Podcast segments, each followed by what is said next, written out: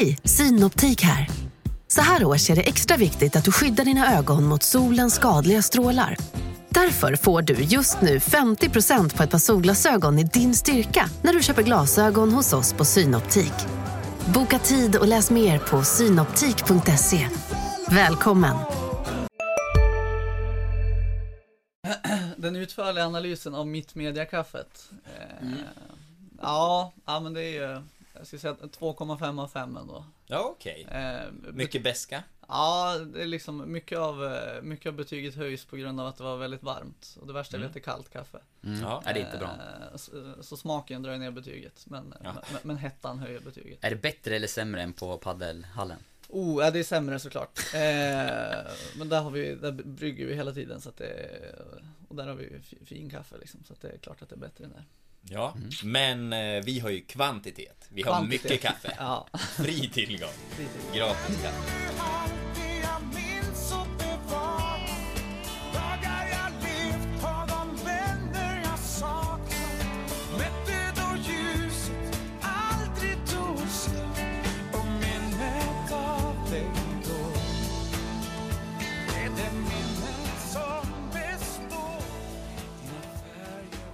Några kanske känner igen rösten som ni precis hörde, men för andra kanske det krävs en liten presentation. Nu när Giffarna bygger om laget är dagens gäst precis en sån profil som klubben vill få fram. Han kommer från egna leden, har formats i klubben och kommer fram genom tipserit. Just hur det är berättar han mer om i dagens avsnitt av GIF-podden, men vi pratar också om genombrottet för fem år sedan, om prestationsångest, bristen på speltid på slutet och, som han själv säger, att den här säsongen bär på en känsla av nu eller aldrig för honom själv. Det blir ett på många plan intressant snack med en spelare som för mig var lite av ett mysterium eh, innan det här avsnittet. Vi hälsar välkommen till Dennis Olsson. Dennis Olsson efter vänsterkanten, det brukar han ju så ofta göra. Han brukar ju ha den här ytan. Och Sundsvall hittar ofta. Olsson testar skott och det blir 1-0 från Dennis Olsson! Vilket skott han fick på! Dennis Olsson, som alltså fyller år idag. Eh, Dennis Olsson heter jag. Och vilken present att ge sig Ja, själv. 23 år gammal, spelar GIF Sundsvall. Med viss tveksamhet där, ändå. När du tveksamhet. presenterar dig.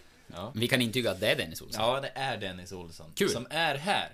Och vi ska börja med att säga att eh, det här är ett speciellt avsnitt. Inte bara för att Dennis är här, men Oscar.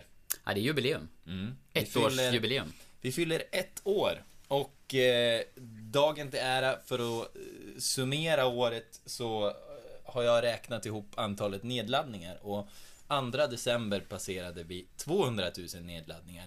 Nu eh, har Dennis uppgifter här på att, på att sådana här siffror kanske inte riktigt stämmer, men det här är den officiella siffran. Vi har ju varit, du smsade ju mig sent igår kväll. Jag hade faktiskt, eh, jag kan ha somnat. Jag såg det i morse måste jag erkänna. Ehm, och eh, man blev ju lyrisk mer eller mindre när man fick höra siffrorna. Och sen så kom man hit, ska fira ettårsjubileum och Dennis bara sopar undan benen på en och... Eh, ja. Det fanns ingen kritik mot just era siffror, det, det, är, de här, det är de här uppblåsta, de här Andras- de andras uppblåsta andras siffror precis. Ja, precis. Eh, Ni har, ni har inga spons, siffror. ni har inga sponsintäkter så ni behöver inte blåsa upp era. precis. Tyvärr har vi Vi inte är det. en och liten det ideell organisation. ja, men det vill vi inte vara. Nej. Nej. Så ös pengar över oss. Ja, precis. Som vi brukar säga lite av eh, poddens motto, häll eh, pengar på oss. Det, är- det är spelbolagen som ska in, det är, det är dit ni måste, ni måste Mm. sänka er dit ner om ni ska få in pengar. Jag tror det- att det kan faktiskt är vara vår marknad. vädjande till, till spelbolagen.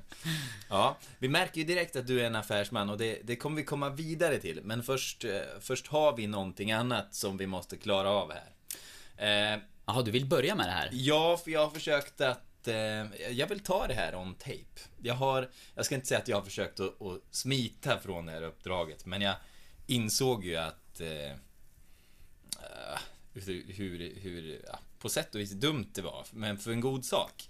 Men, Andreas Lidéns Movember-tävling, den som skickade största bidraget och märkte det med GIF-podden, skulle få bestämma min mustaschfrisyr i en vecka. Nu har vinnaren, Micke Bylin, eh, gått med på att hålla ner det till bara en dag. Men eh, han har ju bestämt en eh, frisyr som... Eh, jag vet inte om jag... eh, vet inte hur det känns, men han har bestämt att eh, min mustasch ska bli grön. Mm. Och Kul! Ja, och det finns ju en motivering bakom det. Och för grön är inte självklart, men han är ju, han säger så här. Jag ska läsa ur eh, mejlet från Micke. Det är ett långt mejl ska jag säga, det här har inte jag sett Ja, tidigare. men jag ska inte läsa hela mejlet. Men, kronan på verket som S-vikare och ungdomsledare eh, nu har har det försvunnit lite tecken i mejlet. Eh, men fick ju liksom en oväntad chans av annat slag när jag vann den här tävlingen. Han har berättat att han, han vinner nästan aldrig tävlingar. Frisyrer är inte min styrka, varken mustascher eller annat, men när jag hörde din öppning om att färga blått så klarnade det. Självklart ska mustaschen färgas grön och vit. Gärna en vit typ tredjedel i mitten med grönt på sidorna, men det är okej med half and half. Eh, formen är snygg som den är. Nu är det så här, jag fick inte tag på vit, eh, vitt hårspray, men däremot grönt, och eh, grönt med en twist. För eh, tydligen så är de här klargröna färgerna som man hittar på leksaksaffärerna, de är liksom eh, de finns inte längre, utan nu, är, nu ska det vara liksom pastellfärger. Det var Mint. vad som fanns på Åhléns. Så nu är det mint. Det blir mintgrön. Och det är ändå någon slags kompromiss. Vi blandar grön och vit och får, får lite mint. Eh, den är väldigt ljusgrön den där måste jag säga. Men det, ja, det blir nog bra. Jag tror ju att den där därför kommer synas, jag tror att den kommer synas ännu bättre. Mm, det är faktiskt. Än, än en sån här leksaksfärg. Det här, är en, det här är en dyr färg ska jag säga. Jag råkade få med mig testburken däremot. Men Den, är, den här är ju stulen. Citat dyr, slutcitat. Ja, så att, men jag tänkte så här. Det finns ju dessutom en eh, naturlig S-Viks koppling till dig. Eh, det, det, kan vi, det kan vi också komma till senare. Vi lämnar lite hintar här, lite Ja. krokar som vi, som vi kan haka upp eh, på. Nu känner jag att du Så- börjar dra ut på det här lite väl länge. Är det dags? Ja, ja, det är dags. Jag har dröjt vid tre minuter här. Men Dennis, du ska få färga min eh, mustasch. Jag och min skakiga hand. Ja, nu har jag en, jag har en dyrare skjorta så jag tänkte att jag, jag liksom, jag tar undan skjortan lite. Eh, om, Väldigt fin kropp Lukas. om, men ska jag, måste, jag måste hålla för näsan och munnen ändå på något sätt. Jag har svårt att se hur vi ska kunna täcka hela mörsen med det här, men det... Ja, Är det, nu- hal- nu var det, blir, blir det hela nu eller är det Nu halva? blir det hela. Fast mintgrönt. Det får ja. vara kompromissen på kompromissen. Ja, vi- vi testar lite här.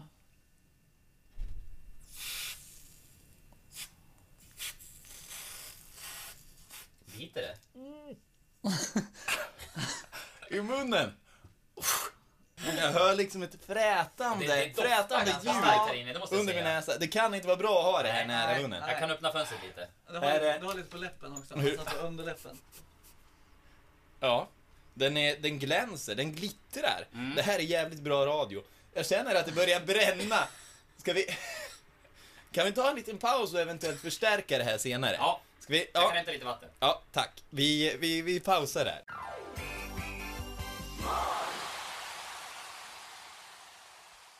Ja, jag får säga det. Det, det brändes som, som fan, så att vi får, fortsätta sen.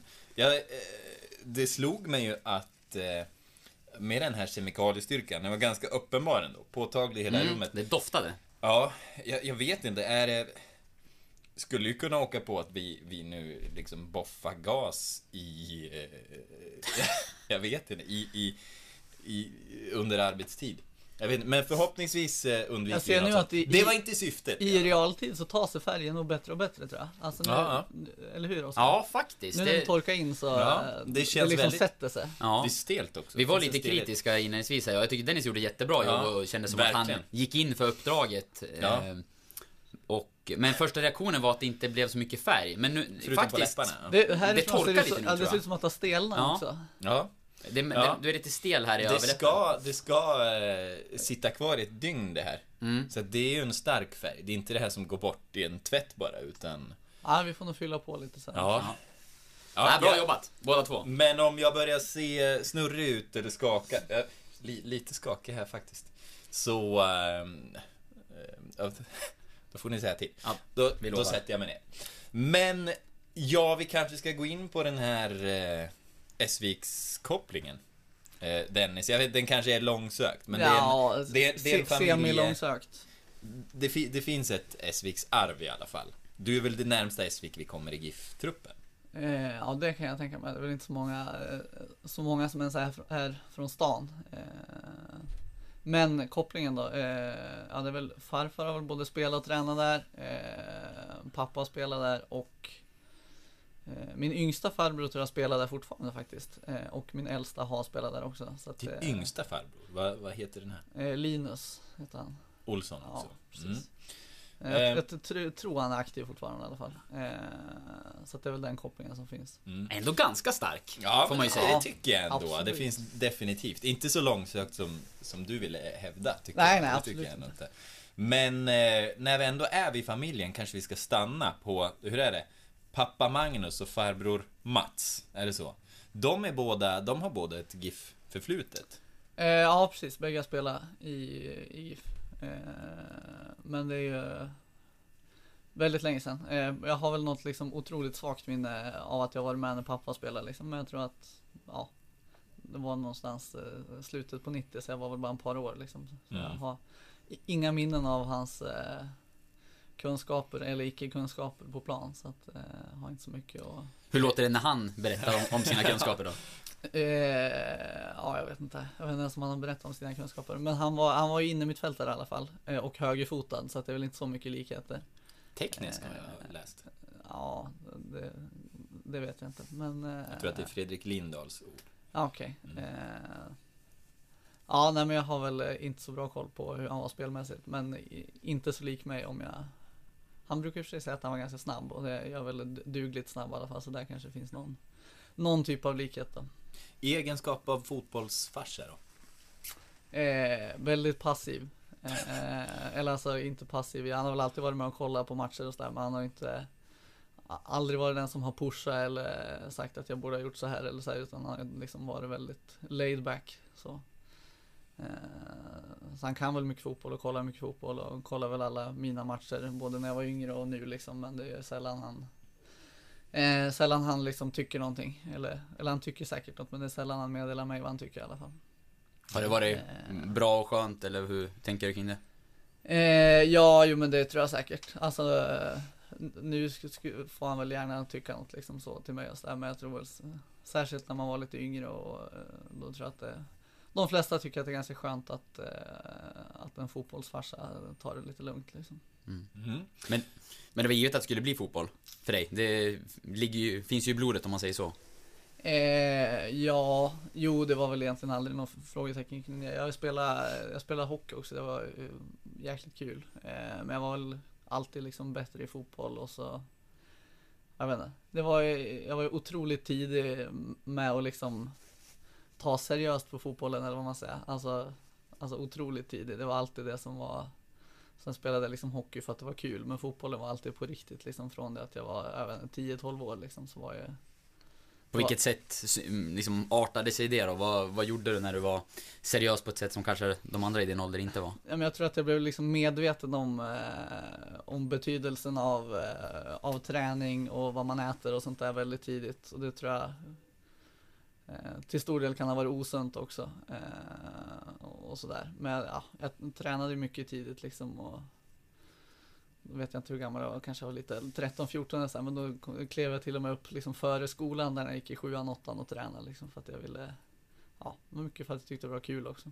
Mm. Vad, var det, vad var det för typ av träning du la tid på då? Men jag spelade ju väldigt mycket, jag stod ju och sköt mycket och spelade mycket fotboll och sådär. Eh, så att det hade man kanske haft nytta av, haft lite kunskap att, att man skulle liksom ha gjort haft mer kvalitet i träningen eller vad man säger. Men det vart ju mycket mängd, mängdträning. Jag spelade mycket fotboll liksom. Blev det att du körde, vid någon period att du kände att du körde för mycket liksom för att det var, ja men skulle vara, att det är bra för dig? För man, jag tänker återhämtningsmässigt och att man, ja, inte bränner slut på sig. Eh, ja, jag vet inte. Det var väl liksom kul att spela och så där. Sen var det klart att det var Det var perioder när det, liksom, när, när det gick dåligt och så där som man inte tyckte att det var lika kul och så där. Men då Ja, det var kanske bra att det kom det en vinter och spelade man lite hockey och tyckte det var skitkul och så där. Och så eh, var det på, på fotboll igen ända sen när, när våren kom liksom. Eh, du kanske till, till viss del eh, har gjort det, men, men du nämnde ju ordet osunt. Eh, kan du utveckla det? Blev, blev det osunt på riktigt någon gång? Ja, men jag tror att jag har väl eh, under, under perioder lida av, eh, lida av en liksom viss prestationsångest liksom. Eh, gällande, gällande fotbollen och så så man, man ska inte underskatta, man ska inte liksom underskatta rädslan att förlora eller misslyckas tycker jag som en eh, motivationsfaktor. Men eh, så är man liksom 12, 13, 14 år då, eh, då ska det bara vara kul att spela fotboll. Då ska man inte tänka på tänka på konsekvenser eller vara rädd att misslyckas och sånt där. Eh, och så kan det ha blivit till viss del. Är det, finns det där kvar fortfarande hos dig? Eh, det är väl klart att eh, men det, alltså, perioder när man spelar sämre och så där så har man väl eh, sämre självförtroende och liksom känner en, eh, en press att prestera och så där. Men det tycker jag, det liksom finns inga, det finns inget konstigt i det eller vad man säger när man sysslar med, med elitidrott och liksom, det är väl en del, en del av det. Men eh, ja, som du säger, när man är yngre så är det väl inget som ska eh, vara va en del eller vad man säger. Mm. Har, du, liksom, har man, jag har jobbat på något speciellt sätt för att, ja men, bli bättre på att hantera det eller liksom, ja, ta sig vidare från de perioderna då man inte tycker att det går lika bra eller är lika kul eller vad det kan handla om genom åren sådär? Eh, ja, nej men jag blev väl, det var, vart väl en period och då såg jag väl en klar utveckling där någonstans när jag var 15, 15, 16 också, att jag började slappna av lite mer. Eh, och kunna liksom släppa, släppa fotbollen några timmar om dygnet och sådär. Eh, så då kände jag att det blev liksom bättre också. Mm. Men det var mer på eget initiativ, att det var att man var medveten om och ja, liksom kunde precis. hitta vägar? Jag ska liksom ja. inte måla upp det som att jag haft några stora, stora problem så, men det, det, det, vet jag att det var liksom lite till och från där när man var yngre. Att det, istället för att det bara var 100% kul att spela så liksom fanns det en, en viss inre prestationsångest då att nu måste jag spela bra och hit och dit. Mm. Mm. Hur, eh, hur kan sånt yttra sig då? Kan det vara liksom i, i låsningar när du spelar eller är det bara vid sidan om som det märktes av? Ja, jag vet inte. Det blir, man blir liksom eh, Man kan bli osäker på plan, vågar inte ta initiativ och sådär. Eh, han kan väl arta sig på flera sätt, men jag tror väl att det var väl för min del i alla fall när det, när det var liksom tungt sådär, det var det mest på plan det yttrade sig. Mm. Vi, vi kom in på det eh, via Via Esvik och uh, via familjen och via mustaschen här. Uh, jag ska bara innan vi, innan vi liksom kommer ifrån uh, det så måste jag ju, vi måste ju säga tack till, till Micke Bylin. Mm, som, som skänkte den här pengen till idén också. 600 kronor blev vinnande budet. Och vi, det började med ett högt utgångsbud på 505 spänn från första lyssnare Anders Lindqvist. Eh, som jag trodde att jag kunde gå in och liksom sänka sista timmen. Men Micke Bylin, han eh, lägga ett ännu högre bud. Men 1700 fick vi ändå in till idéns insamling. Som jag tror gav 12 000 totalt. Så att GIF-podden stod ändå för 10%. Mm, kul. Och det är vi glada för. Tack till er som var med och bidrog. Mm. Eh, ja, jag eh, ber om ursäkt för, för det snabba snabba hoppet. Det är snabba rycket. Mm. Men i vilken ände, i, vilken ände ska vi annars eh, attackera Dennis? Nej, men det jag tänker, vi pratade lite om, eh, om ungdomsåren och, och ja, men fotbollen i familjen och, och hela den biten. Du, det har varit GIF Sundsvall hela vägen för, för dig? Eh, ja, det kan man säga. Jag var ju med på en sån här fotbollsskola uppe, på, eh, uppe i Sidsjön där jag bodde då, i Sisjö Eh, och spelade där, men jag tror inte jag spelade några matcher där så jag har liksom alltid angivit GIF Sundsvall som min moderklubb. Eh, och så känns det väl, jag måste spela med, spela med Giffarna sen jag var sju ska jag gissa i alla fall. Ja, någonstans där. Sju, sex, sju, åtta. Och med familjemedlemmar som dessutom har representerat klubben sådär. Hur, hur mycket Giffare skulle du säga att du är? Eh, ja, men jag är väldigt mycket Giffare. Det är mitt lag så liksom. Eh, har ju alltid, alltid, alltid, alltid följt följt laget genom, eh, genom laget och klubben genom alla år i Allsvenskan, Superettan och så länge jag kan minnas har jag varit på alla matcher liksom. Och Joel brukar säga att jag har liksom bra koll på gamla matcher, så jag har nog bättre koll på matcherna han har spelat tidigt 2000-tal än vad han själv har tror jag i Giffarna. Eh, så att jag har väl, äh, men jag har väl mycket, mycket Giffare så. Vad har du för GIF-minne sådär då genom, genom åren om du får plocka fram något som kanske inte rör dig själv då som spelare utan snarare som supporter? Oj, eh, svårt. Eh, Eller några spelare som sticker ut kanske? Några spelare som sticker ut, ja, det finns ju, finns ju mycket profiler. Men, eh, ja, det var de här tunga, tunga superettan-åren där, 0, vad har vi, 06, 07, ja framförallt 06 då så hade vi eh, eh, Abu Baker Tabula som var en fin, Yes. en, en fin vänsterback. Eh, som jag tror inte fick så mycket matcher dock, men eh, som eh, alltid såg ut att ha kul i alla fall. Eh, och Väldigt som, enfotad va? Väldigt enfotad. Eh, Var han landslagsman för Uganda? Var han det? Jag tror, Ja, jag tycker mig känna igen det i alla fall. kamp, Ha, har vi någon källkritik på det Ja. eller? Eh, ja, nej men det var ju en profil. Eh, sen har vi Kane Dotson också som är storspelare. Ja. Mm. Eh, ja, nej men eh, jag vet inte. Jag får eh, fundera lite så kommer jag säkert på några Ja men du har verkligen gamla följt. fina minnen. Ja, men jag har sett de, de flesta matcherna tror jag. Eh, genom, genom åren. Och det är ju eh, intressant att du har liksom kunnat passera genom alla led och liksom ta dig igenom det här nålsögat som, som A-laget blir. Eh, ändå att ta sig till. Det är ju många som skalas av på vägen. Vad, vad är det som krävs för att kunna göra det där? Eh, ja, men vid sidan av liksom allt det självklara att man måste, måste jobba hårt och ha någon typ av grundtalang så är det ganska mycket tillfälligheter också. Eh, ska man väl liksom vara eh, vara ärlig och säga sen att jag blivit kvar i A-laget och så där, det är väl kanske inte så mycket tillfälligheter då, men just som du säger, ta sig igenom nålsögat är väl har väl mycket med liksom timing och tillfälligheter att göra, att man, att man liksom gör det i, i, i rättans tid och sådär och att man liksom ja, spela bra just under en period när det eh, ja, när, när man är i den åldern och när det liksom är aktuellt då, vad man säger. Eh, så så känner jag själv i alla fall att när jag började fotbollsgymnasiet och var man 15-16 där, eh, då var det eh, många som hade klart mer liksom talang och var klart bättre än vad jag var i, i den gruppen. Eh, men jag hade en väldigt eh, Väldigt bra eh, säsong och vårsäsong där 2011. Ja, ja, det, ja precis. Eh, och spelade väldigt bra liksom och hade bra flow och så. Eh, just den tiden. Och då eh, var Sören Åkerby och kollade på mycket matcher vi spelade. Det var ju till och med i pojkallsvenskan. Det var inte ens i laget under A-laget utan det var liksom två lag under. Men Åkerby var och kollade även på de ja, matcherna och alltså? kollade på de matcherna då. eh, Som jag förstår i alla fall då så tyckte han att jag eh, spelade bra och sådär. Så då fick jag komma upp bara någon månad senare och testa på lite med A-laget då. Hur berättade han det för dig personligen då? Eller hur, hur fick du reda på det? Eh, nej, det är väl något jag har eh, överhört snarare att han tyckte att jag spelade väl liksom bra och kunde få komma upp lite senare och träna och testa på A-laget då. Eh, så det var väl mycket, mycket tillfällighet så att jag hade en liksom en väldigt, eh, ja men en väldigt bra period där i, under våren, sommaren 2011 hade jag eh, spelat lite sämre där och inte fått chansen. Då hade jag ju kanske inte kommit, eh, liksom kommit upp och fått vara med så mycket som jag var säsongen efter det heller liksom.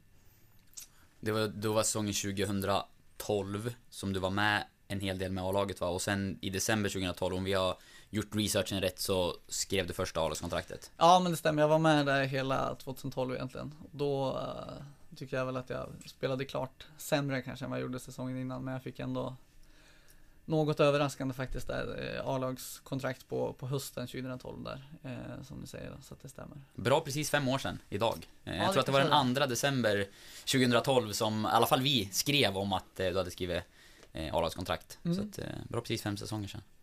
Var, och där och då var det så att David Myrestam försvann under 2012 och att du till 2013 eh, för då spelade du väldigt mycket under ditt första riktiga A-lagsår då så att säga. 23 starter och Ja. två inhopp. Eh, ja, men precis. David Myrestam försvann på sommaren 2012. Just. Eh, och då eh, tog man in Robin Selin på sommaren där som tilltänkt tilltänkt vänsterback. Eh, och så fick jag A-lagskontrakt på hösten och så eh, ja, gick försäsongen och eh, det gick väl helt, helt okej för mig så. Och så tror att Robin Selin skolades om från ytterback till, eh, till mittfältare där någon gång under, under försäsongen. Så att det var inte så mycket Eh, Det fanns inte så mycket andra alternativ, eller naturliga alternativ än mig på, på vänsterbacken där, så jag fick spela väldigt mycket under första säsongen. Hur var, hur var det? då? Det är ingen, ingen konkurrens egentligen. Hur var en sån situation jämfört med hur det är idag till exempel, när det känns som att det är många som har kunnat gå in på den positionen. Eh, ja, jag ska, ska inte säga att det inte var någon konkurrens alls. Men, Nej, ja, det- då tar jag eh, i, Men, eh, för, för jag minns att eh, Robert Lundström som numera är väldigt Väldigt framgångsrik och spelar i, eh, i Vålerengen och så där. Han var ju på bänken som ytterback. Det var jag och Erik Larsson som startade de flesta, de flesta matcherna. Eh, så att, eh, ja, men jag tror att han petade mig i någon match där i slutet också. Men jag fick ju spela, spela det mesta. Mm. Nu, Mm. vad, vad sa du, vad var frågan där? Vi, vi, jag kanske kan, kan jag få flika in det, för vi har en, en lyssnarfråga Ja. som är Ja. nästan, ja, kanske Ja. inte utifrån konkurrensen, men hur, just att komma upp som egen talang första säsongen och få så stort ansvar som du fick då, det var bara 18 år eh, under det året. Ja, det Eh, stämmer. Hur var det? Eh, ja, nej, men det var speciellt såklart. Eh, det hade ju ganska kort innan känts ganska avlägset att spela för, spela för Giffarnas A-lag liksom. Så att det var ju en otrolig ära och eh, liksom stort så att få komma upp och spela och så, sen, att jag fick liksom så mycket förtroende också Det var ju väldigt liksom kul. Så att det var ju, ja men det var ju ändå liksom, ja det var en otrolig skillnad ändå måste jag säga att komma upp från från juniorfotbollen till seniorfotbollen. Eh, Men ja, jag har liksom eh, ja, nästan förutom att vi missade missade kvalet där mot Halmstad så har jag väl annars enbart positiva minnen från, från den säsongen. Det var ju, ja, jag lärde mig väldigt mycket då av all speltid och förtroende och sådär. Minns du debuten? Ja, Jönköping hemma 03. Mm, hur var det då? Eh, ja, det var, jag minns att det snöade och så var det otroligt lite publik. Det var under 2000 minns jag i alla fall eh, på en premiär. Eh, det snöade. Jag tror att Tommy Thelin satt någon slags inläggsfrispark rakt i mål över Oskar Berglund i alla fall. Eh, var något av målen. Men annars så tror jag väl att det, det var väl egentligen bara jag som liksom gick godkänd från matchen. Annars så var väl alla alla tämligen, tämligen dåliga den matchen. Men det gick väl liksom helt okej för mig i alla fall som debutant får man säga. Eh, så att det fanns väl, trots det dåliga resultatet fanns det väl något positivt för mig personligen att ta med mig i alla fall. Eh, även om det var liksom otroligt dålig, dålig premiär och inte så som man hade tänkt det liksom. Det var ju lite knackig start den säsongen väl, om, om jag inte minns fel så det var Roger Risholt kom väl det året? Nej, Var det senare nej tidigare. Det var tidigare, okej. Mm. Alltså han var inte med den säsongen. Han var inte med då, nej? Men vi torskade ju, torskade ju 3-0 i andra matchen också borta mot Örebro. Eh, vill jag minnas. Så kanske det var Så vi ja. hade 0-6 efter två matcher. Ja, Mm. Och sen tror jag att vi mötte Varberg borta. Och då vann vi med 4-0. Så det vart lite, vändningen, ja. vart lite vändningen. Just det, ja. Jag imponeras över att du, över att du har det här liksom kvar i huvudet. Det är sånt här som jag själv önskar att jag hade. Så det, ja, jag har, jag har ju noll siffror, men jag kommer inte ihåg vilka ni mötte i sista omgången i Allsvenskan ens en gång. Så att, eh, nej det ska du ha cred för. Ja tack. Men jag har ju, det, jag, jag var ju ändå med eller vad man säger. Så Ja, att jag ja. får ställa lite högre krav på att jag ska minnas än att du ska minnas. Jag, jag kommer inte ihåg min egen sista match heller. Så att, eh, och mig ska vi absolut inte prata om mer. Det har, har vi gjort eh, tillräckligt, tycker jag. I tidigare avsnitt. Eh, men... Den där Risholt-storyn jag ville ha in, nu, nu dödade Ja, jag den istället, ja. men jag kan ju dra den ändå. Det var ju när han blev petad i, i premiären eh, och det blev en torsk borta och jag vet att eh, han fick spela en u match kort därefter. Eh, och jag intervjuade honom i, jag tror han blev utbytt i paus, skulle spela 45 minuter och det var när Åkerby var tränare då. Eh, och han fick frågan om han skulle spela nästa, eller vad han tänkte och sådär. Han sågade ju första insatsen i premiären då han själv inte var med. Eh, och sen frågade jag, spelar, tror du att du kommer få spela nästa omgång? Ja, om bästa laget spelar så spelar jag. Eh, var ganska raka rör. Ja, Profil, Roger Risholt. han, eh, Legendarisk GIF-profil. Ja, det får man ändå säga. Ja, det liksom pratas fortfarande om honom i omklädningsrummet. Ja, det kan jag tänka mig. ja. Tänk att man kan göra så stort avtryck på så kort tid. Han spelade, vad spelade han? Typ en och en halv, han spelade nog två säsonger Ja. kanske då. Eh, 11 och 12. Ja, stor, stor profil. Ja, det var ju också eh, när, eh, han, jag vet att du Lukas fick ett, eh, ett starkt citat av honom efter att eh, GIF Sundsvall hade åkt ur, Ja. Ja, åkt ur allsvenskan, eller var det kvalmatcher? Eh, nej, de, de åkte ur Allsvenskan. Då, då var det klart. Precis. Och betart när... Eh, han, han var först ut ur omklädningsrummet och jag lyckades hejda honom på, på vägen ut och han slängde ur sig det att... Eh, jag frågade honom hur, hur blir det i framtiden och då sa han att Om vi så går till Champions League så spelar jag inte kvar med Sören Åkerby som tränare. Och det är, eh, det är all time high bästa citatet jag har fångat in någon gång. Ja. Eh, Det var på tiden då man jobbade för Dagbladet, både du och jag. Eh, Ja. Skulle jag tro. Ja, det, var, det var raka rör med Risholt, det får man Ja. inte säga. Han är TV-expert idag, det kanske inte är så eh, förvånande. Ja, nej men det passar nog honom. Ja. Men eh, apropå, apropå eh, avtryck. Eh, reflekterar du så över, över dig själv? Vad, vad du vill sätta för avtryck och, och hur du vill minnas i, som giffare?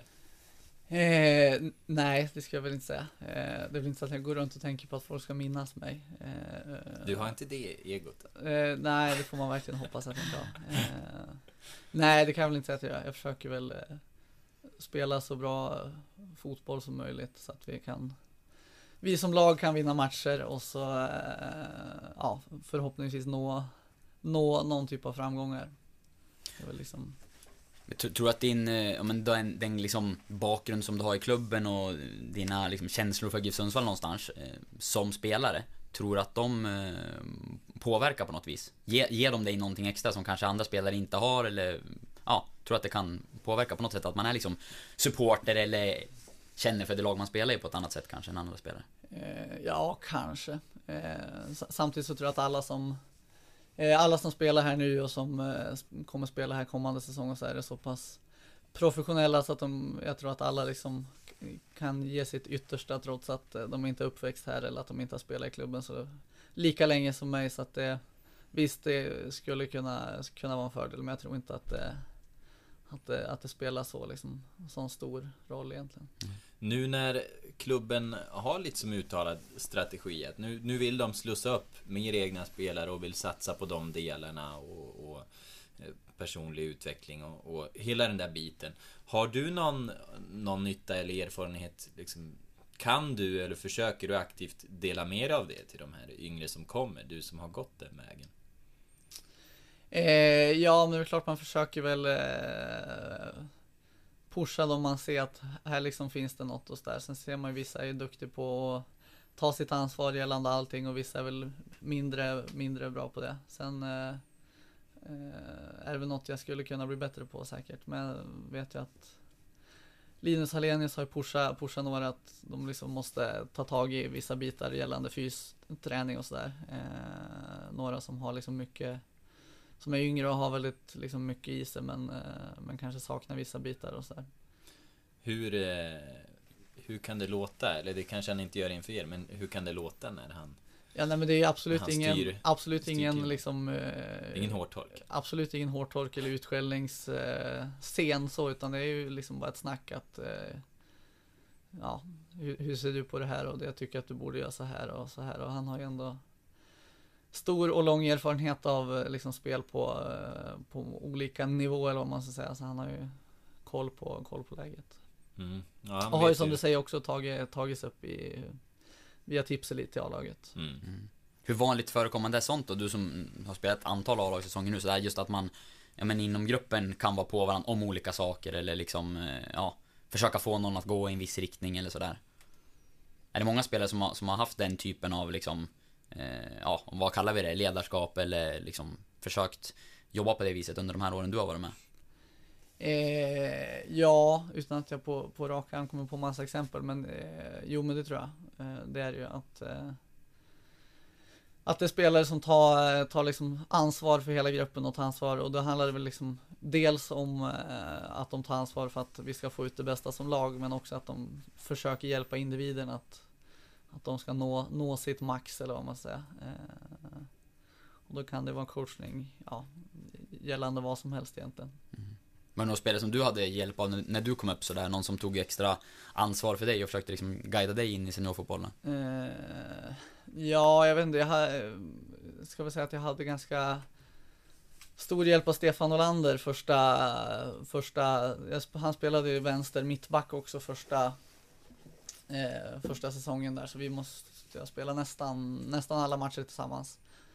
Eh, så jag skulle säga att han hjälpte mig ganska mycket. Då kommer man upp och är väl ja, men 18-19 där och ganska ganska osäker och lite sådär, men han var ju väldigt liksom lugn och eh, snackade mycket att, ja men jag, hur känner du efter, ja men i paus och så här, hur känner du kring de här situationerna och, och vart vill du ha, om jag har bollen, vart vill du att jag ska, vart vill du ha den och hit och dit och, och alltid gjorde man något misstag så var han väl liksom fortsatt väldigt lugn och, uh, och pushande liksom, så det, det var liksom en typ, den typ av hjälp som jag behövde då och uh, ja, men det tog väl han liksom ett bra, bra ansvar för.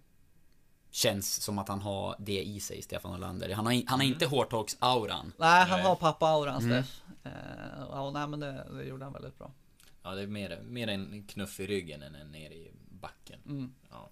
En potentiell gäst för GIF-podden slår mig nu. Eh, Stefan men det- borde vi bjuda in. Det tycker jag också. Och intressant egentligen att, att lyfta. Jag menar hans, hans eh, fortsatta medverkan inom fotbollen är väl i, i hans... Eh, han har väl barn i... Eh, nu har jag tappat namnet, men den här klubben som håller till ute i Selångers eh, trakten. Ja, Kungsnäs. Kungsnäs, Eller? precis. Ja. Han har väl hållit på där, men det Ja, det varit stämma. intressant att se. Han känns ju annars som en person som skulle kunna ha någonting att tillföra här. Tänker jag, på, även i, i GIF Sundsvall.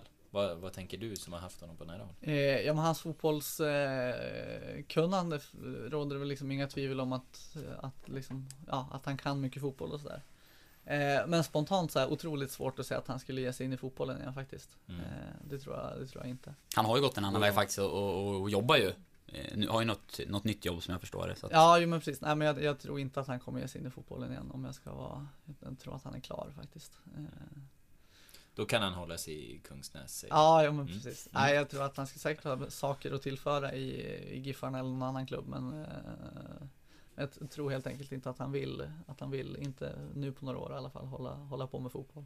Men han hade ju många andra intressen på, på slutet också. Han, han, Framförallt har han mycket barn som tar tid och Ja. sånt där liksom. Att, eh, och höll ju höll på att plugga också. Ja, trots exakt, exakt. den här mängden barn mm. som han hade. Imponerande. Ja, en eh, man av många... Eh, ja, vad ska jag säga? Må, må, många strängar har han i alla fall. Jag, tju, jag tjuvkikar lite på dina Mm, anteckningar mm. här och, och ser att du har en fråga som rör andra säsongen. Vi har pratat om debutåret och att det blev mycket speltid. Mm. Vi är specialister på det vi gör, precis som du. Därför försäkrar vi på Swedea bara småföretag, som ditt. För oss är små företag alltid större än stora och vår företagsförsäkring anpassar sig helt efter firmans förutsättningar. Gå in på swedea.se företag och jämför själv. Ni har väl inte missat att alla takeaway förpackningar ni slänger på rätt ställe ger fina deals. Även om skräpet kommer från andra snabbmatsrestauranger. Exempelvis... Åh, sorry. Kom, kom åt något här. Exempelvis... Förlåt, det är något skit här. Andra snabbmatsrestauranger som... Vi, vi provar en talning till. La, la, la, la, la. La, la, la, la. och, och framgång då. Mm. Men säsong två, ja det började väl också bra. Men där åkte du på en skada. Ja, var det en fotskada? Minns jag det rätt då? Nej, det var en knäskada. Var knäskada? Berätta.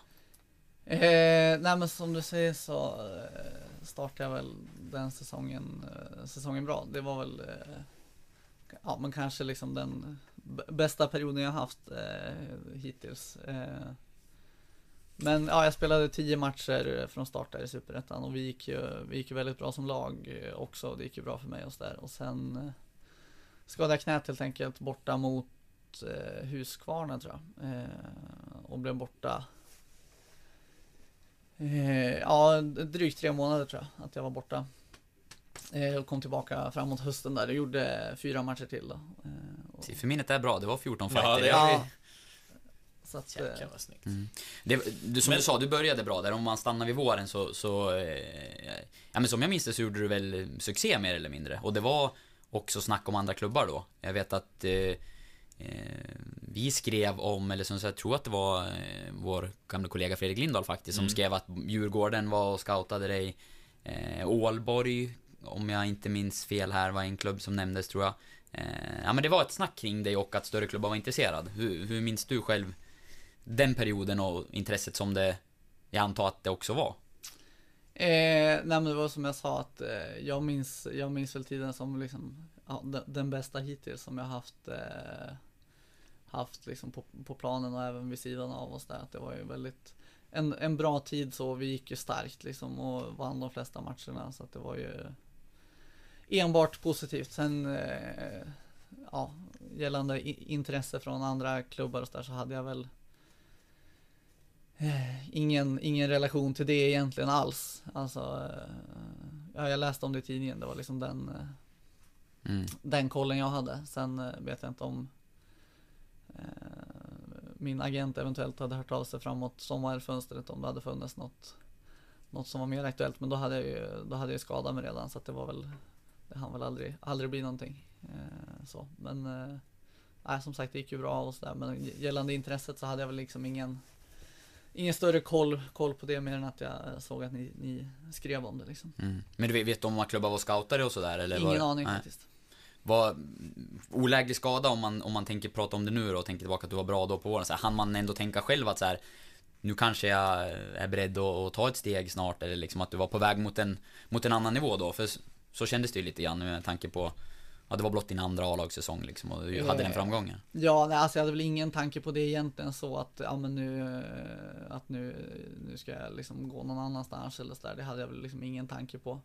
Eh, och särskilt inte sen när jag skadade mig då. Eh, utan då hade jag väl liksom fortfarande egentligen kvar den här hungern som jag hade under våren där när det gick så bra och, och köra rehaben och tänkte att jag skulle kunna komma tillbaka och göra tio matcher eller något på, på hösten och sådär. Eh, ja, nej, så att jag hade väl ingen liksom jag hade ingen, tänkte inte alls på det egentligen om jag ska vara ärlig. Alltså. Eh, jag tänkte på det, du, du nämnde det att du, du ser det som eh, bästa tiden egentligen. Eh, upplever du någon skillnad på, på dig då och dig nu eftersom den tiden eh, bakom dig, eftersom du upplever den som den bästa? Eh, jag vet inte, det är svårt. Jag ser väl, jag tycker väl ändå att jag är liksom en bättre fotbollsspelare idag än vad jag var då. Eh, sen är det väl mycket, jag hade ett jäkla bra flow eller vad man säger. Eh, det ja, väldigt liksom starkt förtroende från tränarna kände jag. Eh, och bra, stabilt självförtroende så att jag vågade, vågade spela och sådär. Eh, sen tycker jag dock att när jag kom tillbaka, eller ja, jag kom tillbaka på hösten och sådär, men sen säsongen efter så gjorde jag en, en liksom stark höst ändå tycker jag i Allsvenskan. Eh, så att det var inte så att, eh, liksom, eh, ja, att jag inte alls kom tillbaka efter den våren eller Nej. vad man säger, utan jag tyckte att eh, jag spelade ändå liksom stundtals bra även 2015. Mm. Men och eh, på, liksom påvisa någon, någon speciell sk- skillnad så mot idag, det vet jag väl inte. Eh, Du har helt enkelt flowet och mer, mer luddiga värden eller vad man Ja, ska jo, säga. För det är svårt att säga. starkare, Jo, starkare blir man väl och snabbare Jo blir man sen väl. jag kände ju att eh, jag kände mig i otroligt bra fysisk form då också. Jag hade ju haft en väldigt liksom bra försäsong med hård och bra eh, träning och nästan ingen frånvaro och så där. Så det spelade väl in också att jag kände mig stark liksom. Det var, det var ett av mina första intryck minns jag när, när du kom upp och jag jobbade att, att det var tydligt att det, det fanns en väldigt god fysik. Idag har vi pratat väldigt mycket om, eh, om Erik Larsson men eh, jag var nästan helt säker på att du låg i, i topp av fystesterna när man kollade. Bara, hur, hur låg du jämfört med de andra? Går det att svara på? Minns du det? Ja, det är klart det går att svara på. Eh, jag tänkte säga, nu gör vi ju inga Tog i fystester. bänkpress 122,5. Eh, det är nej. nu ditt sifferminne kommer. Jaha, nej, men eh, ja, nu gör vi inga fystester längre i princip. Så att, eh, men då, vi gjorde ju, gjorde ju ganska mycket, mycket tester. Men jag tror att benböj var väl bland de starkaste i alla fall. Eh, där hade vi någon liten så här luddig uträkning att man skulle göra procent av sin eh, kroppsvikt och skulle man göra så många repetitioner man kunde. Men där tror jag att jag var hyfsat i topp. Eh, sen konditionstesterna var väl inte, det var liksom inte i den absoluta toppen. Jag var runt plats 5, 7 kanske, ska jag gissa. Eh, och jag vet inte vad vi gjorde. Jo, vi gjorde snabbhetstester gjorde vi. Där måste du lägga bra till. Där gjorde vi bara en eller två gånger. Ja, då var 10 och 30 meter. Där var jag väl topp 3-4 på både 10 och 30 tror jag. Men det var, ja, det var länge sedan, det var 2014 vi gjorde dem tror jag, så att jag har inte, jag har inte stenkoll. Men det, det alla tog med sig från de snabbhetstesterna, det var ju att Jon Gudny var snabbast av alla på 10 meter. Det var liksom inte många som såg det. Men han tog ju två steg förmodligen så hade han sprungit klart. Ja, eh, jo men exakt. Det var, det, det var ju en liten ögonöppnare för alla att, eh, att även fast det är korta sträckor så handlar det om att ta, att ta långa steg. De här korta snabba ger inte så mycket liksom. Jätten Atlas från eh, Island. Mm. Men, eh, men eh, apropå fysträning då, nästan, nästan uttjatat i podden, men du som har, har varit noggrann genom åren, hur, hur trivs du med den nu och den inriktning ni har nu? Eh, ja, jag vet inte. Alltså under, under om man säger under säsong nu, eh, eller ja, säsongen vi har haft då, så är det väl liksom inte, eh, då kan man väl måla upp det som att det inte var någon fysträning och sådär, men då det tycker jag väl är, det är inte så stor skillnad mot tidigare för vi har inte, alltså under säsong har vi aldrig egentligen kört så mycket fysträning. Jag tror att det var 2015 så eh, då körde vi ändå, jag vet inte, en gång i veckan var tionde dag med Jocke. Eh, ja med skivstång och sådär då. Eh, men annars så har det, det är, sen det kommer de här perioderna när det är mycket matcher så det kan gå en månad utan att det blir något. Så att det, under säsong så tror jag att det spelar, det, liksom, det spelar en så stor roll om vi kör den här en gång var tionde dag och som blir en gång i månaden ibland. Mm. Eller om vi inte kör alls. Eh, Utan jag tycker snarare att intensiteten på, på träning, särskilt under eh, efter sommaruppehållet, så har liksom, vi har tränat hårdare än vad vi har gjort fotbollsmässigt tycker jag, än vad vi har gjort tidigare. Eh, var ändå, ja men vi har löpt, löpt en gång i veckan och så där, så att lite extra efteråt och så där, så att Eh, intensiteten på fotbollsträningen har varit tuffare än vad det var tidigare. Däremot försäsongen i fjol vart väl, eh, ja den var ju, den var liksom, den vart väl lite loj sådär. Det var mycket eh, men nu förstår jag ändå, eh, tränarna hade, det var liksom, vi hade en ny assisterande och de hade ett nytt tänk som vi skulle sätta så här, så vart det mycket mycket taktisk träning och mycket liksom så. Men där missade, hade vi väl, tycker jag i alla fall, att vi skulle fått in eh, fått in något, något styrkepass i alla fall. Eh,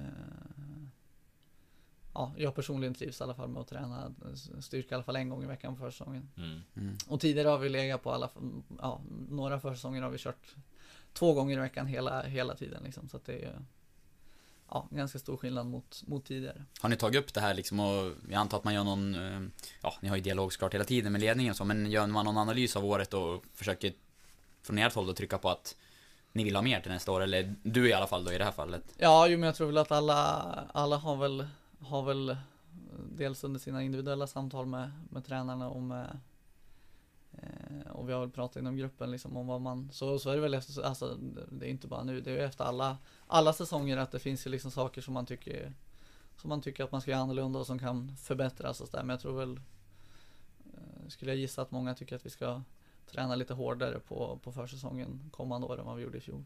Mm.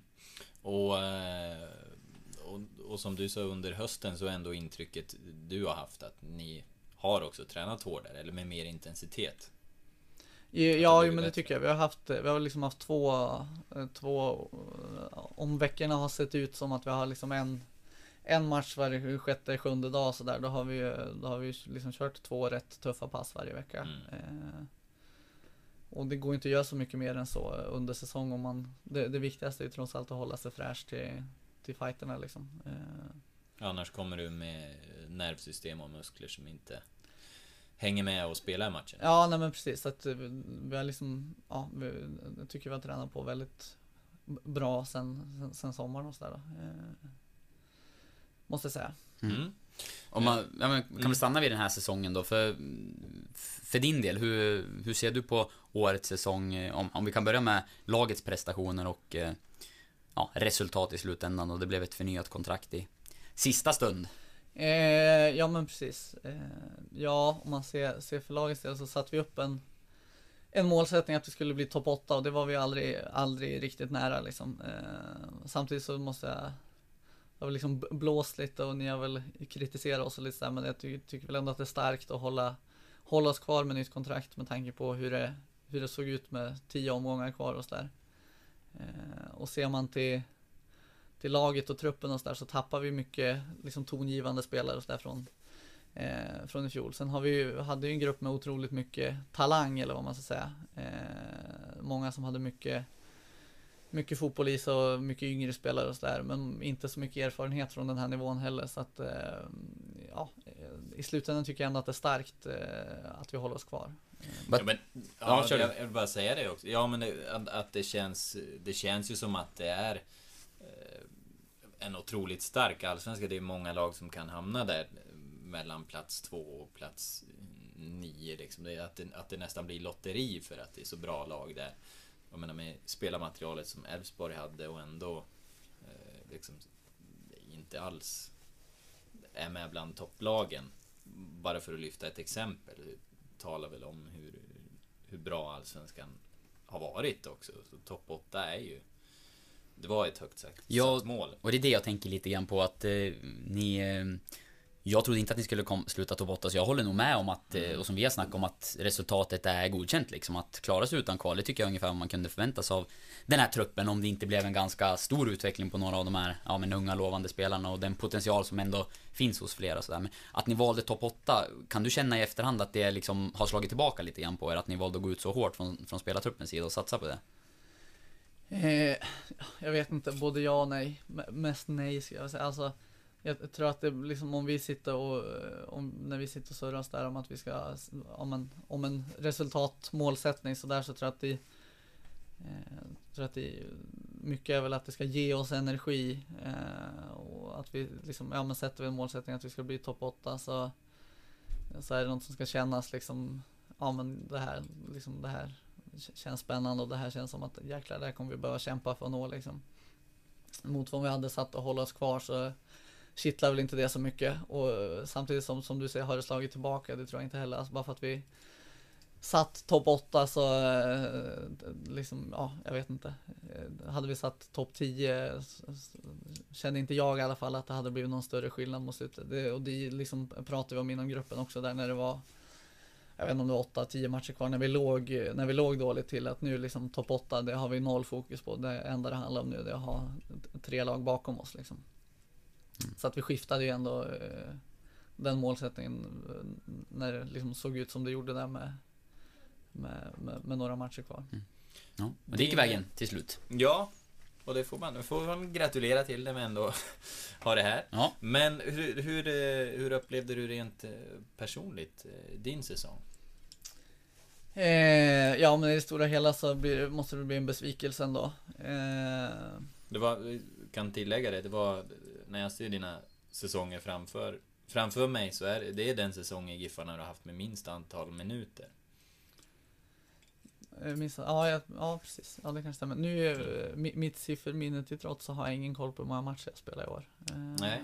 Fem, 15 Tom- men 13 från start. Okej, ja. 1098 minuter enligt Mm. den här sajten då och det är eh, Jag hade ju 14 Det är där, Soccerway. 2014 så att det, Mm. precis. 2014 då hade du 11,96 i minuter och du på 14 starter. mm. Ja, det är ingen eh, jätteskillnad, ungefär en match i Ja, skillnad där precis. då. Ja, men då fanns det ju andra. Nu har jag ju... jag Ja, då var du skadad, precis. Exakt, Mm. i år har jag väl, jag tror knappt jag missat en enda eh, träning så att eh, det fanns väl skäl, eh, givna skäl för, för de minuterna då. Eh, nej men det som jag sa så är det väl en besvikelse såklart. Eh, särskilt hösten när jag med ett undantag eh, annars inte har spelat, spelat någonting liksom. Och det är ju eh, ja, en situation jag aldrig har varit med om varken som ungdom eller seniorspelare att, eh, att liksom vara så, så långt utanför laget liksom. Eh, men ja, jag tycker ändå ser man till, ser man till vårsäsongen så eh, vår och sommar så har jag eh, om man jämför med fjolåret då så tycker jag att det liksom ja, de, de bättre prestationerna i år tycker jag är klart, klart bättre än i fjol. Då fick jag ändå spela klart mer i fjol liksom fast det eh, gick liksom hyfsat tungt stundtals i fjol då. Eh, men jag tycker att jag har väl ändå ett antal hyfsat starka matcher under våren och sommaren och sådär.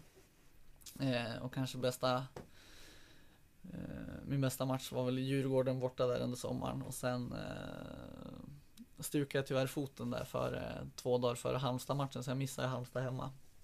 Så det var ju lite dålig, dålig timing så, sen kom jag tillbaka och får spela direkt igen och eh, gör väl liksom två okej, ja, jag tycker vi Halmstad borta gör väl en hyfsat platt match och sen Malmö hemma är väl okej men inte mer. Och efter det så får jag ju knappt, knappt spela något alls. Eh, ja. det är ju en väldigt speciell säsong. Man ser från att, men som du säger, varit startspelare och eh, gjort flera riktigt bra prestationer till att vara på sid, lite in och ut där med skada och så och sen under hösten egentligen ingenting. Eh, då när man gjorde förändringar på den positionen du normalt spelar så, så var det ju liksom andra spelare som, som gick före. Hur, eh, ja men lite svårhanterlig säsong skulle jag tycka utifrån och liksom vad, vad tänker man själv kring, kring det? Att det blev så?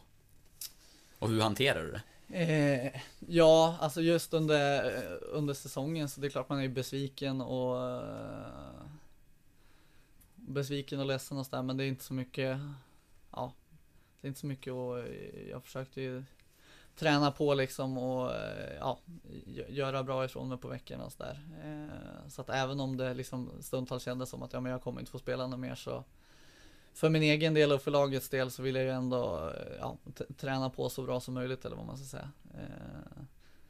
Så det var väl inga, inga frågetecken kring det hur jag skulle, hur jag skulle göra så. Samtidigt så är det klart att det att det är tungt att vara vid sidan av men det är en del av, det är en del av spelet också att det är 11 som spelar så att det är ja, det är många som kommer vara besvikna varje vecka.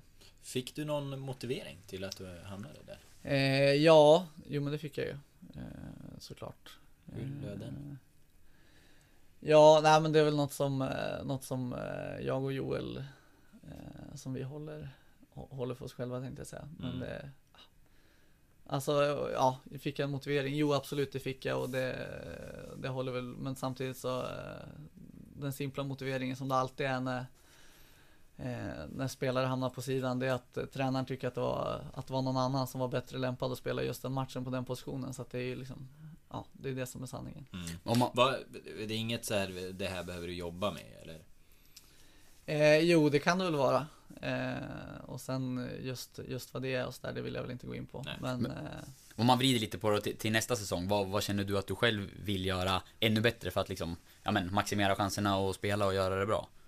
Eh, ja, men den stora, stora delen tycker, liksom för mig, det är att jag vill hålla hålla en högre lägstanivå och vara stabilare så. Eh, ja, och kunna hålla uppe. Eh, det är klart att man kommer inte göra, göra bra matcher och träningar varje vecka, men eh, ja, de perioder det går lite, lite sämre och försöka hålla uppe nivån eh, ändå. För det tycker jag väl att har, de sista två åren har liksom pendlat för mycket. Att jag har gjort de matcher som har varit sämre har varit för dåliga liksom.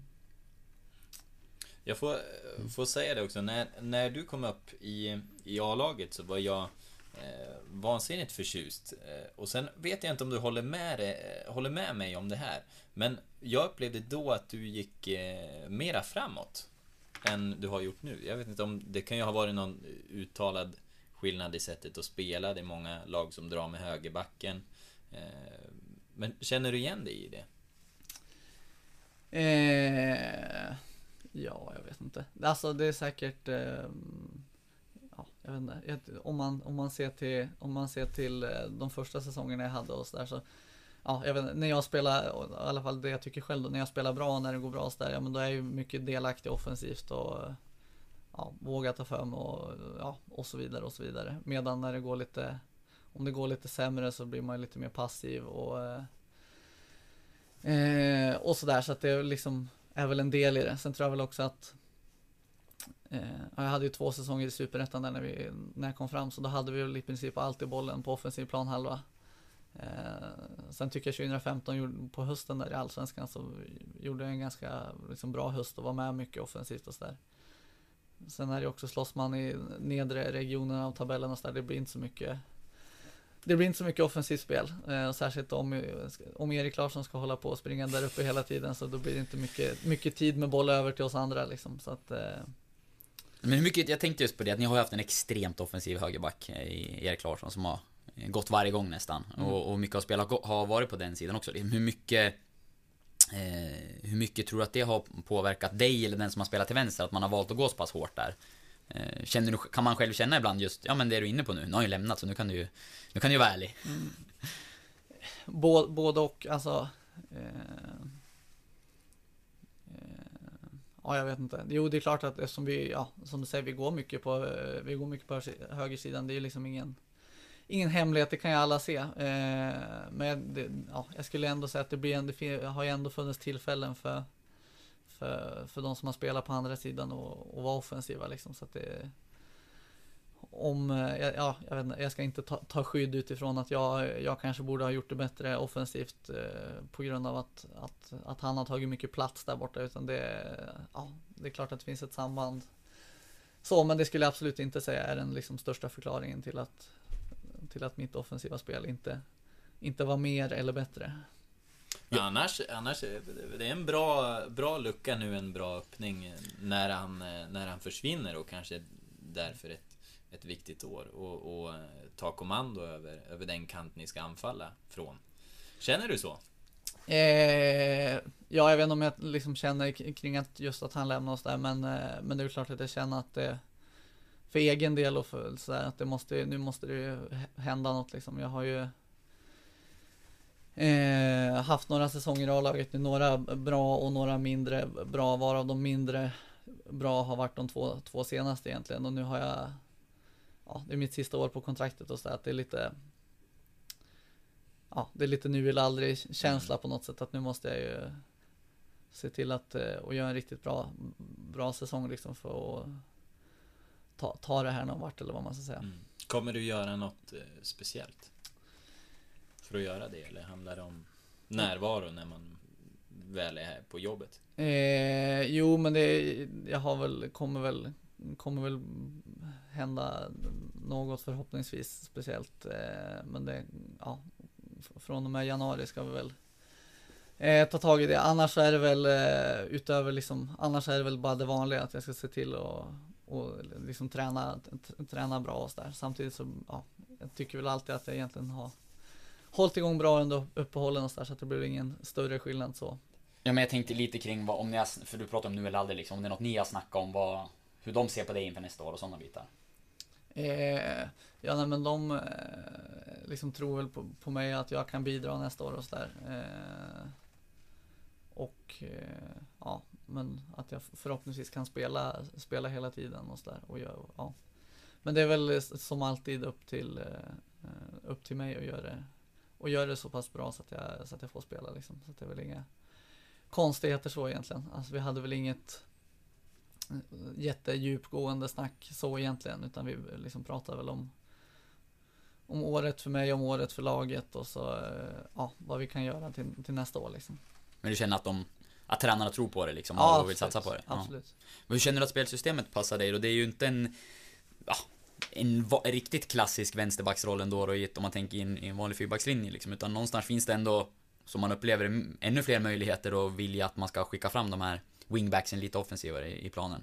Eh, hur känner du? Eh, ja men till en början var det väl ganska liksom, kändes det väl ganska sådär. Jag var lite eh, kritisk liksom, och särskilt till, till min position och sådär, i och med att jag alltid har spelat vänsterback i en fyrback och sådär. Men nu känns det väl mer och mer liksom hemma och spela, spela det här systemet. Eh, och tycker väl att nu har man lärt sig positionen lite hur, ja men hur man ska spela och, och springa och sådär både offensivt och defensivt. Så att nu känns det väl ja men nu tycker jag att det känns liksom tryggt och bra med det här spelsystemet. Eh, det är väl att man skulle behöva bli lite, lite bättre på överstegsfinter och, och den här biten i, för nu är man ju lite mer ytter än vad man var, än, ja, vad man var tidigare liksom. Eh, så att det är lite mer, lite, lite mer sånt måste det bli. Mm. mm. Låter lovande publikmässigt också. ja, lo lovar ett publikfrieri. Samba Olsson kanske? Ja, mm. någonting sånt där. Men annars nu under vintern, jag vet inte hur, hur mycket tid lägger du på paddel nu? Eh, jo men det blir väl lite mer nu, ja dels för att det inte är, för att det inte är fotbollssäsong då. Eh, och sen så är det väl liksom hög, hög säsong på, eh, på padden. Eh, så det blir väl liksom mer tid nu än, eh, än annars. Men det är, ja, det är jäkligt skiftande det där också, vecka, vecka till vecka liksom. Vi får ju nämna det för den eh, oinvigde att eh, du har den här eh, paddelhallen med Lill Dotson, Kevin och Emil Berglund. Yes. Eh, ja, det, många, där får man säga att du var först ändå. Nu kommer väl Zlatan och det är Rosenberg som startar Mm. paddelhallar. Visade vägen där. Nu var det någon i Örebro också. Men ni, är- ni är pionjärer. Eh, ja, både ja och nej. Eh, det får väl vara, ja men jag vet inte om det är så mycket andra sport, eh, sportfolk som var före. Det kanske det inte var, jag vet inte. Hur hittade ni det då? Ja, jag vet inte. Det är väl ganska, ganska slumpmässigt ska jag säga. Alltså vi hade väl haft någon typ av, eh, vi är lika gamla allihop och har ju, ja till dess så hade väl alla hållit på med sport på heltid egentligen efter gymnasiet. Så att vi hade väl liksom gått där och eh, några år och tänkt att ja men vi måste ju vi måste ju kunna göra något annat än att gå och fika ungefär. Att, eh, ja, så vi hade väl liksom gått med en känsla av att vi skulle vilja hitta på något liksom. Men inte kommer med någon liksom idé kring vad det skulle kunna vara. Och sen så såg vi att det började poppa upp lite, såg på eh, Instagram och sådär att det liksom var lite hett folk söderut som började liksom spela och beskrev det som så häftigt och bra och allt det där liksom. Eh, så då kollade vi väl lite närmare på det egentligen. Eh, och på den vägen är det. Någon studieresa någonstans? Ja, vi, men alltså det var ju egentligen, vi bestämde, vi gjorde klart allt och bestämde allt egentligen att ja men vi kör på det här. Eh, Och sen åkte vi och vi var både i Stockholm och Uppsala och kollade och ställde men det var ju Det var egentligen bestämt och klart innan vi hade, innan någon av oss hade testat spela. Eh, Så att det var ju Tog ju någon stor risk liksom här. Jag tänker, inte gratis att, att starta upp heller och så här med lokal och grejer och allt vad som behövs. Eh, jo, det är klart att vi har tagit en, en viss privat risk sådär, men vi har ju också eh, extern finansiering. Eh, som, har, som har löst delar av det såklart, annars så skulle det inte vara möjligt. Eh, Hur går det då? Ja. jo, men det går bra. Eh, mycket bra. Eh, vi har väl har väl tror jag den bästa, bästa månaden sen vi, sen vi öppnade precis bakom oss. November eh, 2017 eh, var väldigt stark. Eh, så det är kul. Man ser att det är fortfarande mycket, liksom mycket nytt folk där. Det är många som kommer för första gången fortfarande. Så att jag hoppas att det liksom finns, finns fortfarande finns folk där ute som inte har testat på. Måste faktiskt Kan- säga det att det var, jag fick ett samtal igår av en eh, Ja, det var väl en privatperson som var intresserad av att eh, köpa bilder av oss. Det är inte så vanligt längre, men, men ville ha på några idrottsprofiler. Och ehm, när jag ringde tillbaka sen så, så var han lite andfådd när han svarade och då var jag, ja, jag var och spelade padel nu, har, du- har du provat det? det ja, han var ju väldigt nöjd med, eh, med sporten. Eh, det är kul. Det får Ja. man ändå säga. Ja, har du ja. testat? Nej, jag har inte det. Nej. Jag har, jag vill också som Stefan Olander eh, så har jag ett visst barnförhinder. Ett- Som, som, En mängd barn. ja, en mängd barn. Men eh, gör det att du kan plocka ut någon extra lön eller sådär? Eh, inga kommentarer. Han är stenrik. Ja. Ja. Nej men, eh, du nämnde att ni ville göra något annat än, än att fika. Men eh, när jag rekade lite med dig inför besöket här så var det ändå några, några grejer du var tvungen att ta upp. Och, och det var, dels ville du vara här väldigt tidigt, 06.30. Det, det här ska du få komma till sen. Men apropå fikat, kaffet. Du frågade om kaffet. Eh, hur är kaffet på mitt media? Eh, Och ville ha en, eh, ville ha en grundlig analys. en, en grundlig analys. Vill ni ha en analys av mitt mediakaffet eller min, min kaffefråga? Ja, för kaffet har, har ju egentligen betygsatt redan inledningsvis här. Ja, det har du gjort. Eh, ja, det har du faktiskt gjort. Men kaffet var viktigt för dig, det var, det var dit du ville ja, komma eller? Ja. Ja, se, semi-viktigt. Men, eh, eh, nej, men gott kaffe är bra liksom. Eh, och jag och Lars Gerson pratade, eller han har liksom Typ Pratade länge om att han skulle skaffa liksom en riktig espressomaskin. Men eh, det, liksom, det blev aldrig av. Jag tror att det, om det var inför den här säsongen så, ja men om vi gör vi några mål då får vi unna oss att köpa en sån där liksom. Men det var ju Ja, jag vart ju bänkad och han var ju skadad hela säsongen så det blev, det blev aldrig av liksom. ja, men eh, eh hur är det? Må, må bra, spela bra. Ja men det är livs, Kanske ska, ska det är ni inte ha en kaffemaskin Det är livskvalitet med en, Ja. med en bra espressoapparat liksom. Men Mm. de, de är svindyr de där så att det... Ja, och eh, ingen eh, jättegaranti. Vi, vi fick två och en halv eh, plus av dig. Av På fem mitt- mitt möjliga. mediakaffet. Så att, så att, och vår kaffemaskin är förmodligen ganska dyr. Och, Mm. och Ja, du men blir det, inte helt ja, nöjd. Men, precis. men det är som du sa, det är kvantitetskaffe. ja, Ni har, ni har stora mängder här men det... Ja, man får kompensera med det. Ja. Ja, nej, men man blir glad när man eh, träffar sådana som, som brinner för att kaffet ska vara gott. Det är Ja. otroligt viktigt. Det, det ska vi vara tydliga med. Verkligen. Men eh, det kändes annars... Eh, annars för mig är du lite av ett, eh, ett mysterium där, som, som ändå medialt känns som du håller dig lite i skuggorna. Men jag, därför byggde jag ju snabbt upp en, en eh, inre bild av dig. Dennis, att eh, 06.30, han frågar om kaffet. Det är en liten eh, farbror i dig. Ja, fast. Hur många, på en, Var gubb, kom den ifrån? på en gubbskala, vad är din mentala ålder? Min mentala ålder, svårt. Driver Alltså, jag- jag- företag fast du är fotbollsspelare. Mm. Du, Ja, du- är du kan vara något på spåren nu. Du är ju liksom inte på den här Jelon Hamad, Jimmy Durmas, Fifa åldern riktigt. Du är lite äldre. Ja, jag vet inte fasen. Eh, Ja, Fifa har jag aldrig spelat heller, så det är jag bedrövlig på. Men, eh, Nej, det blir bara fler och fler. eh, Du, Ja, samlar poäng här ja. Lukas. Mm. Ja, det är en, den bästa frågan jag har ställt. Mm.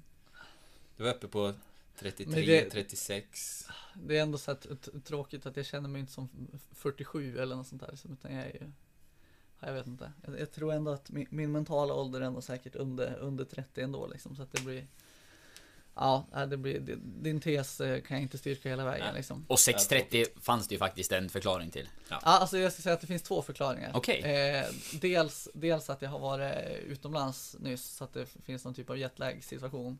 Eh, och sen eh, att jag har en kompis vars affärskompanjon eller vad man ska säga. Eh, alltid om de, ja men vi ska ses imorgon, då föreslår han alltid möte 5.30 eller 6.00 eller något sånt där. Och det, ja jag vet inte, det, är bara för att han liksom vill, vill försöka verka som att det, det, liksom, det är inga problem för mig att, att ha möte 5.30 eller 6 eller sådär. Så det är lite det är lite imagebyggande också att säga att se- 6.30 det blir bra. Ja, liksom. och man framstår ju som väldigt upptagen och Exakt, att man har ganska mycket viktiga exakt. saker det för är, inga, sig. det är inga problem, då har jag varit och kört lite crossfit redan och så. det- Är det här Kevin Dotson och Emil Berg? Ja, nej, nej, utan det är en annan, en annan bekant som har, eh, som, eh, som ibland får stå ut med otroligt tidiga möten. Jag är egentligen ganska morgontrött så att det skulle inte passa mig bra alls egentligen med 6 6.30. Nej, det här, blev, det här blev perfekt. Du höll tiden och vi har hå- hållit dig kvar ganska länge. Vi fick vänta lite grann på poddstudion innan vi Ja. skulle in dessutom, men eh, Ja, hoppas du hinner till nästa viktiga möte eller vad som väntar här idag nu då. Ja, ja, nu ska man se om man kan få till någon gympass här i eftermiddag kanske. Det är väl det som, som står, står näst på tur i så fall. Mm. Härligt.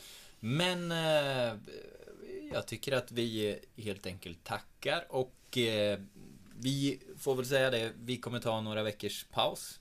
Ja, Eh, för att spåna på nya idéer. Vi vill ju ha en eh, ännu bättre podd kommande säsong.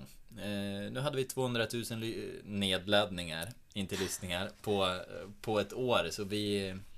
Och det vill vi ju slå. Absolut. Vi spänner bågen och siktar högre. Eh, sen får vi väl se.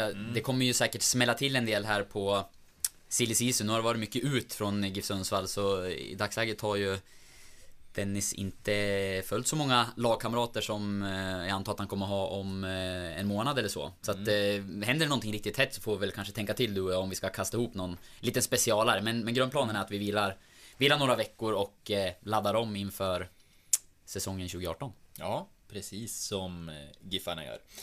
Eh, och sen så får vi väl säga på eh, återseende och ja, nu innan, innan du går iväg här får vi väl bättra på färgen i mustaschen, eller hur, hur står den sig? Eh, ja, men alltså det, det- står sig, men det, ja, det, vi skulle behöva bättra på den där om det ska bli någon liksom ty- typ av bild som går, går att göra något av. Den är Ja. ju fortfarande Ja, det är fortfarande din, din, din grundfärg som lyser igenom starkast liksom. Ja, jag är fortfarande lite knäsvag sen förra sprayningen, men, eh, men lovar man då får man, eh, då får man stå för det. Så att vi, eh, vi väl bättrar väl på det här då, och så säger vi tack och hej! Tack Dennis och tack eh, alla som lyssnar. Vi hörs igen. God jul!